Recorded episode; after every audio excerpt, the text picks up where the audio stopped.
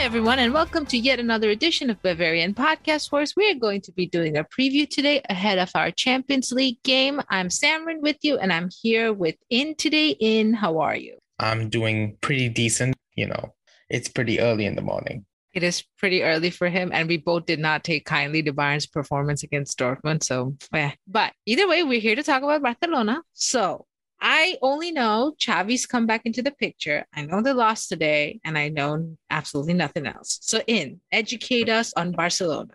Okay, so the first thing you need to know about Barcelona is the fact that they are a total mess. Like, it is difficult to describe how much of a mess this club is. Like, I'm struggling to put it into words. But let's start with their team and their setup. They don't have a striker, okay? Aguero, he seems to be headed into retirement, very unfortunate with his heart problems. Carlos Braithwaite, did I say Carlos? Martin. Yeah, you did. I was like, I'm sure that's fine. Carlos Braithwaite is a cricketer. Okay. So Martin Braithwaite is injured. He's not playing. Luke de Jong is about as mobile as an average tree and maybe half as useful on the football pitch. And Memphis Depay, apparently we were all fooled. Memphis Depay is actually not that good. So that is the problem with Barcelona at the moment. The other problem they have is that all their best young players, Pedri and Fati, can't seem to stay fit because they have a terrible medical staff that constantly rushes their players back. And when they rush their players back, they play a little bit and get injured again. So that's the second problem. And the third problem is the fact that Xavi, I don't know what his tactics are supposed to be at the moment. First of all, he played yesterday night. I watched them play against Real Betis because their game was right before the Clasico. So I watched them play. I watched the full 90 minutes and I cannot describe their play style to you because I don't know what the hell they were doing. Xavi, he has implemented something new, which is gegenpressing at Barca. It's a bit. It's terrible. It's not good. It's not good at all. It feels like the only person who understands the concept is Ronald Araujo, who is an insanely good defender. He's like their version of Lucas Hernandez. Okay, and other than that, I don't know what's going on with them. Like their fans can't really tell me what I should expect. I went to Barca Blaugrana and asked them, and they are like, maybe it could be a 4-3-3, maybe it could be a 3-5-2. Who knows? It could be anything. So some of the players are injured, probably. Ansu Fati, he might, again, this is another example of the Barca medical staff. They might rush him back to play against Bayern because it's basically a must-win for them. And he will be at risk of injury. But if he does play, that's a big bonus for them because he's their best striker. Memphis Depay hasn't been playing well. So they have these youngsters coming in. Gavi, Nico, these two are apparently good. I don't see how they are good, but apparently they're pretty good. And there's also Frankie de Jong, who has been criticized a lot for not showing up in big games. Like, you remember the criticism of Thiago a few years back that he doesn't actually play well against good teams? That's basically the criticism leveled at Frankie at the moment. So that's Frankie. He is 21, I think. I don't know. Very young. He's very young. So Frankie de Jong is there, and Sergiño Dest. Sergiño Dest has become a very controversial figure because, first of all, you know I like Sergiño Dest, but Dest he doesn't really defend all that well, and it's partially down to how he's always injured at the moment, but it's also down to how Xavi uses his fullbacks. But it seems that Jordi Alba, who is kind of underrated as far as left backs go, Jordi Alba seems to be doing just fine. And most of their play goes through him. So Sergiño Dest, it's like a weird conundrum. He seems to be so poor at defending. Teams attack exclusively down his side, which is going to be interesting for us because you know who plays down his side for us. Yeah. So, Samrin, do you have any specific questions about them? So I can answer those one by one, because if I had to tell you every single thing that is wrong with Barcelona, we would be here for hours. You're right. Well, I guess the first thing that I want to ask you is Xavi came in, of course, with the fanfare that seems to be behind any player who becomes a coach, no matter, I'm looking at you, Mikel Arteta, no matter how terrible they are as a manager.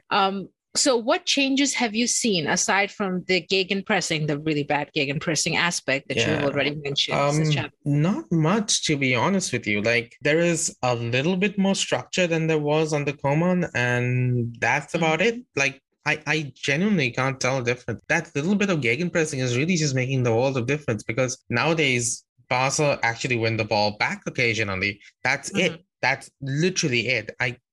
It's so weird to look, and it's so weird to see Barca blaugrans, who are usually the most critical bunch of fans on the internet. Yeah. Usually they will rip a manager apart for sneezing wrong. They are saying, wow, we played so well against Betis when they lost, even though, no, they didn't play well. They didn't play well at all. And it's just, it's probably the fact that Xavi is one of their most legendary players ever. And that's giving him a lot of, leeway with the fan base at the moment. But I don't think that will last. For the moment, none of his performances have been that convincing as far as the internet is concerned. Like, when you say that it's a new manager, wins 1-0, and you say, wow, this was a step forward, that's not what you mean. It means that, wow, I'm glad we won that. Okay. But it wasn't actually a step forward. If it was a step forward, you'd have something like Hansi Flick winning 4-0 against Borussia Dortmund in his first game. So that's not basically what Xavi has done. Xavi has done nothing out of the ordinary as of yet. To be fair to him, some of his best players are injured, and he has a very weird squad that he has to deal with. But even so, like, it's not good. It's not good for Barcelona. Like, oh man, I just don't know what to say about them, honestly. Well, let me ask you this, right? We know they've done tiki-taka for like forever, and that's not working anymore. So, and it's not worked for a while, actually. Messi was sort of masking the problem. So I guess my question to you would be this. Do you think they need an entire revamp of a system? Like way back when Bayern 2009 to 2010 did this, they went from 4-4-2 to 4-5-1 permanently. Yeah. I think they do. Like they do need, but more than that, they need an identity, because at the moment Barcelona have no identity, so they need a coach that will give them an identity. And that's why I believe Laporta, their president, he really, really tried hard to get Hansi Flick he was trying to leave Bayern. And obviously, I can't fault him for that, because he seems to be very interested in getting a manager out of the Bundesliga to coach Barcelona and bring them into the modern German style of play. So I think he's probably on the right track on that. He probably should do that. But it's just very difficult for something like Barcelona, a huge institution like Barcelona, which is literally designed to play a certain way from top to bottom, literally from the first team right down to the youth team and La Masia and all that nonsense, to just suddenly change course and do something completely different. And I think Xavi is trying to lay the groundwork a little by trying to get the gegenpressing in and trying to increase the team's intensity. One thing I will say, under Xavi, Busquets, who was looking like a complete and utter, he was looking terrible under Koeman. He's looking again like a world-class player. So that's one good thing. That's one unequivocally good thing that Xavi has done, in my opinion, as a neutral observer of Barcelona. That's one thing, but let's talk a little bit about Bayern right now. So, Samrin, I get this from a lot of Barcelona fans. They ask me, why do you think Bayern will play their full first 11 and go all guns blazing against us? And I tell them, well, you look at what Muller said in his LinkedIn post. We need to be shown what we can do on the international stage. And there is no bigger stage than Bayern Munich versus Barcelona. So, Samrin, you tell me, do you think that Nagelsmann should especially in light of recent performance, do you think Nagelsmann can afford to rest players against Barcelona? Well, no doubt he can afford to do it. He for sure can. He can play Bayern Munich BCD if he wants. But I think Nagelsmann is at a very critical stage already. Like, I didn't really expect this of his time as Bayern manager, where no one's sort of asking the questions because he's getting the results, and he was brought in with a lot of faith. 5-year contract, Bayern rarely ever. And a lot of money. And a lot of money. Oh boy. I think he's the record signing for a coach. Yeah, he is the record. Yeah. He's the most expensive coach ever. By far. So there's that. And that makes me think he's going to have to sort of go with a full squad, because any issues, particularly against this Barcelona side, is going to raise questions. Number one. Number two, Müller is 110% right.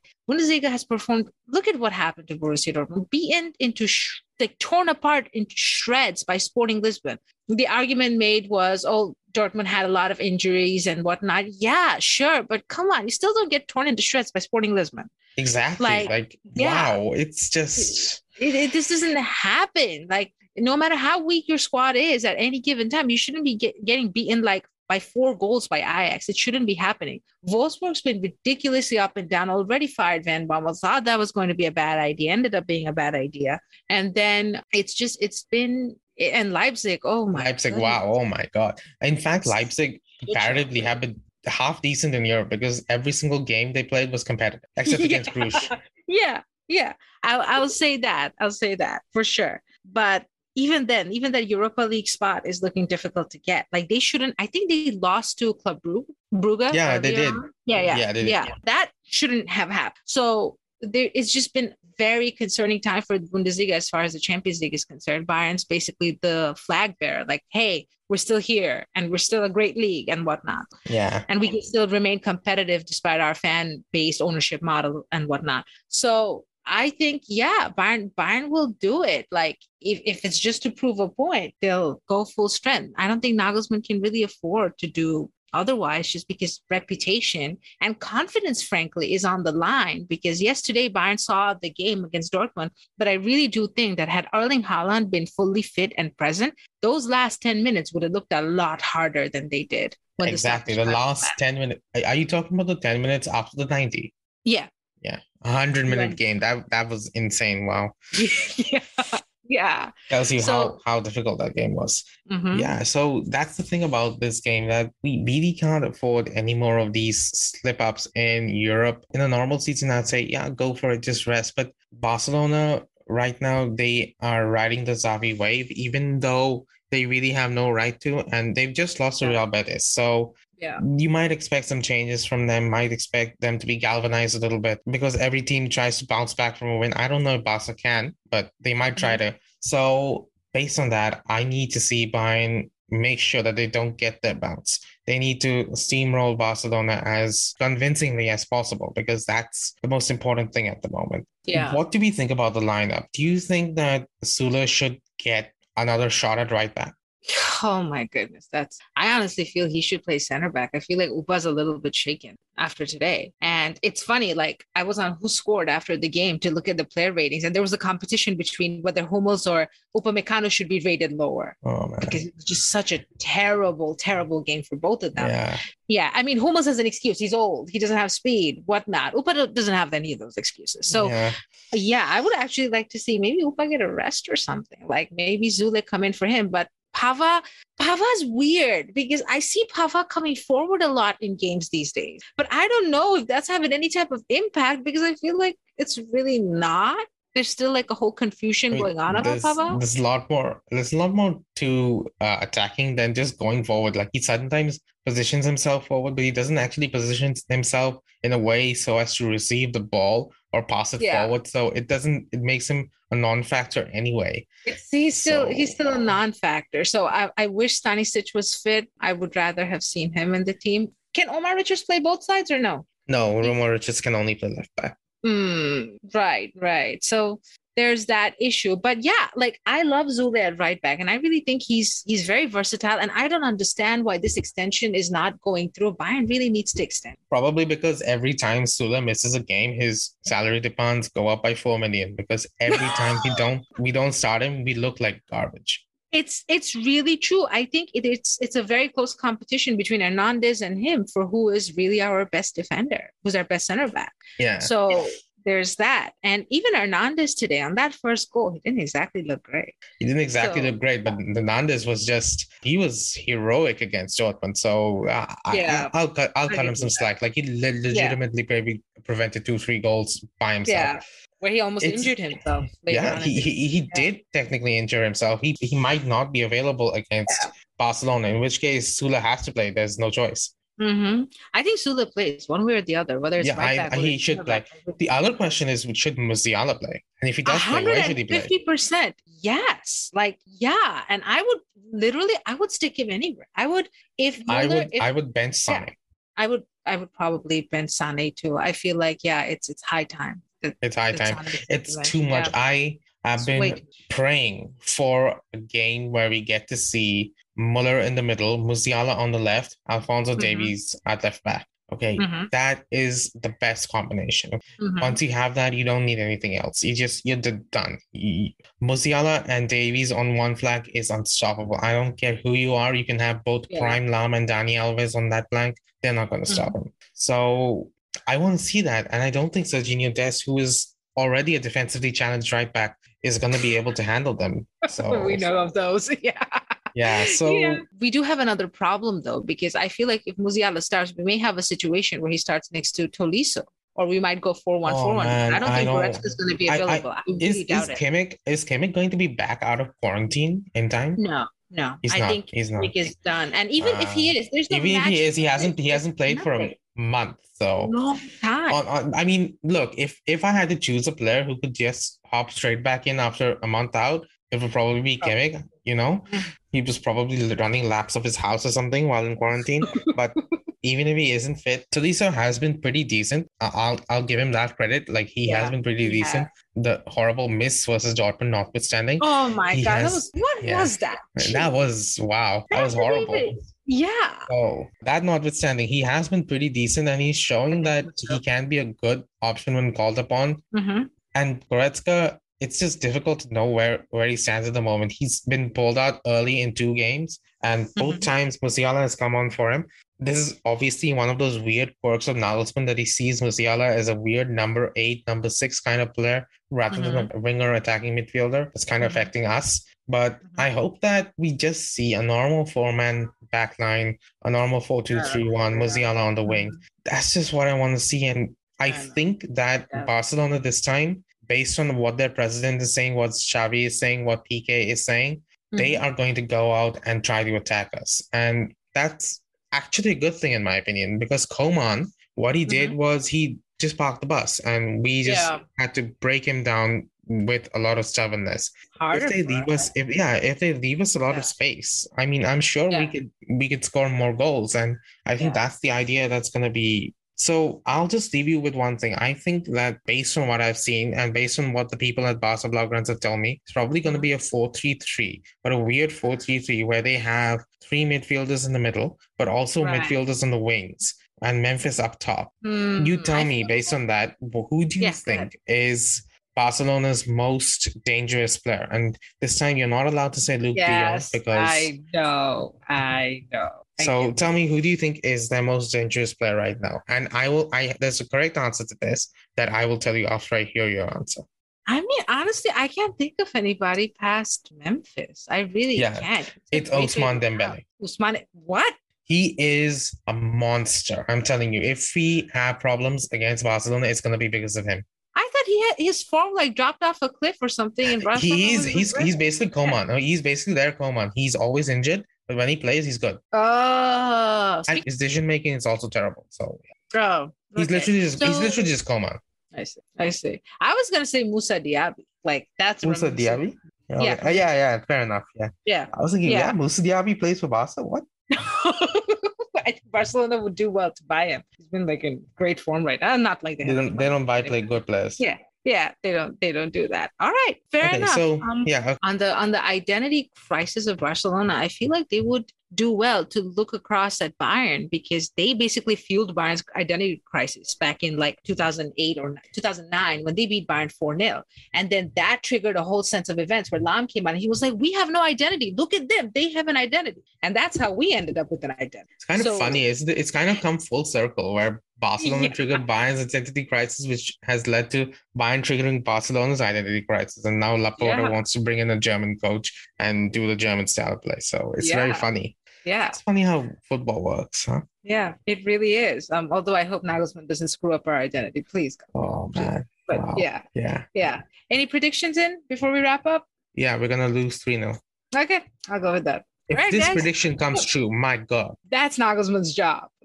Nobody cares about the contract. Everything's going to be thrown out. Bayern's going to lose millions, but that's it. Yeah. All right, then. That's a wrap of our Barcelona preview. As always, thanks for your support and let us know what you think. Be sure to stay tuned to Bavarian Podcast Works for all of your up-to-date coverage in Bayern Munich and Germany. Follow us on Twitter at Bavarian FB Works, at Jefferson Fenner, at The Barrel Blog, at Tommy Adams 71, at BFWN, and more. This has been Samrin and In. I want to wish you all a very good night. In, any final thoughts? Nope. Good night.